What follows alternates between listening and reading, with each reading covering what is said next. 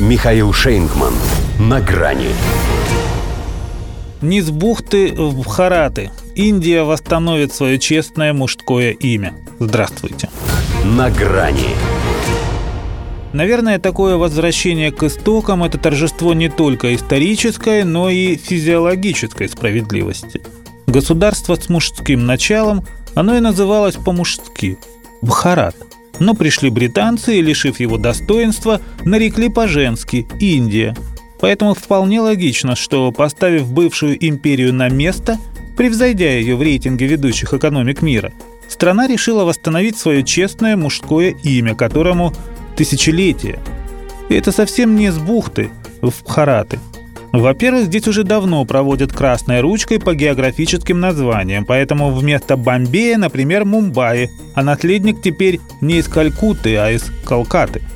Во-вторых, сама Конституция допускает двоякость, уточняя, что Индия – это по-английски, а Бхарат – на хинди.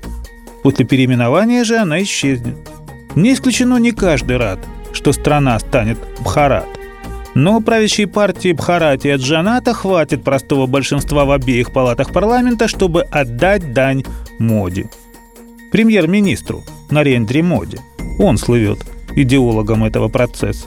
Специальная сессия запланирована на 18 сентября, но, конечно, не просто так. Заговорили об этом за несколько дней до саммита двадцатки в Дели.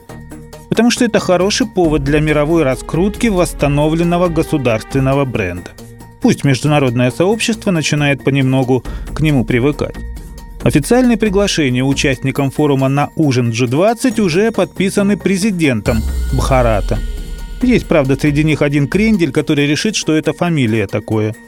Хотя, глядя на него, можно подумать, что он и сам застал те времена, когда страна именовалась только так, как записано еще в древних санскритских текстах – ведь возможно, что и его предки каким-то боком были причастны к завоеванию этой территории.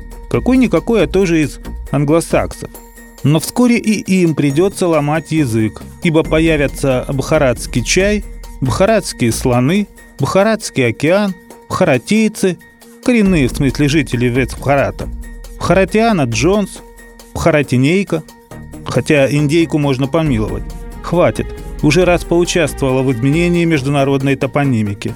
Это же в том числе из-за ее английского звучания одной очень гордой восточной стране прошлым летом пришлось переквалифицировать себя официально из привычного «тёки» труднопроизносимое «тюркией».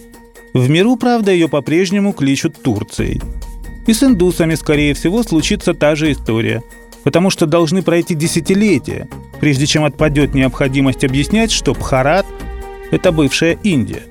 Поэтому и в аббревиатуру БРИКС пока не стоит выносить коррективы.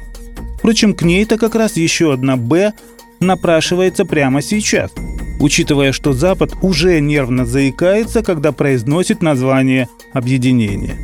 А «И» можно оставить под Иран, ну или под Индонезию, которая тоже к нам тянется. Во всяком случае, она не выказывала желания переименоваться в Харанезию. До свидания. На грани с Михаилом Шейнгманом.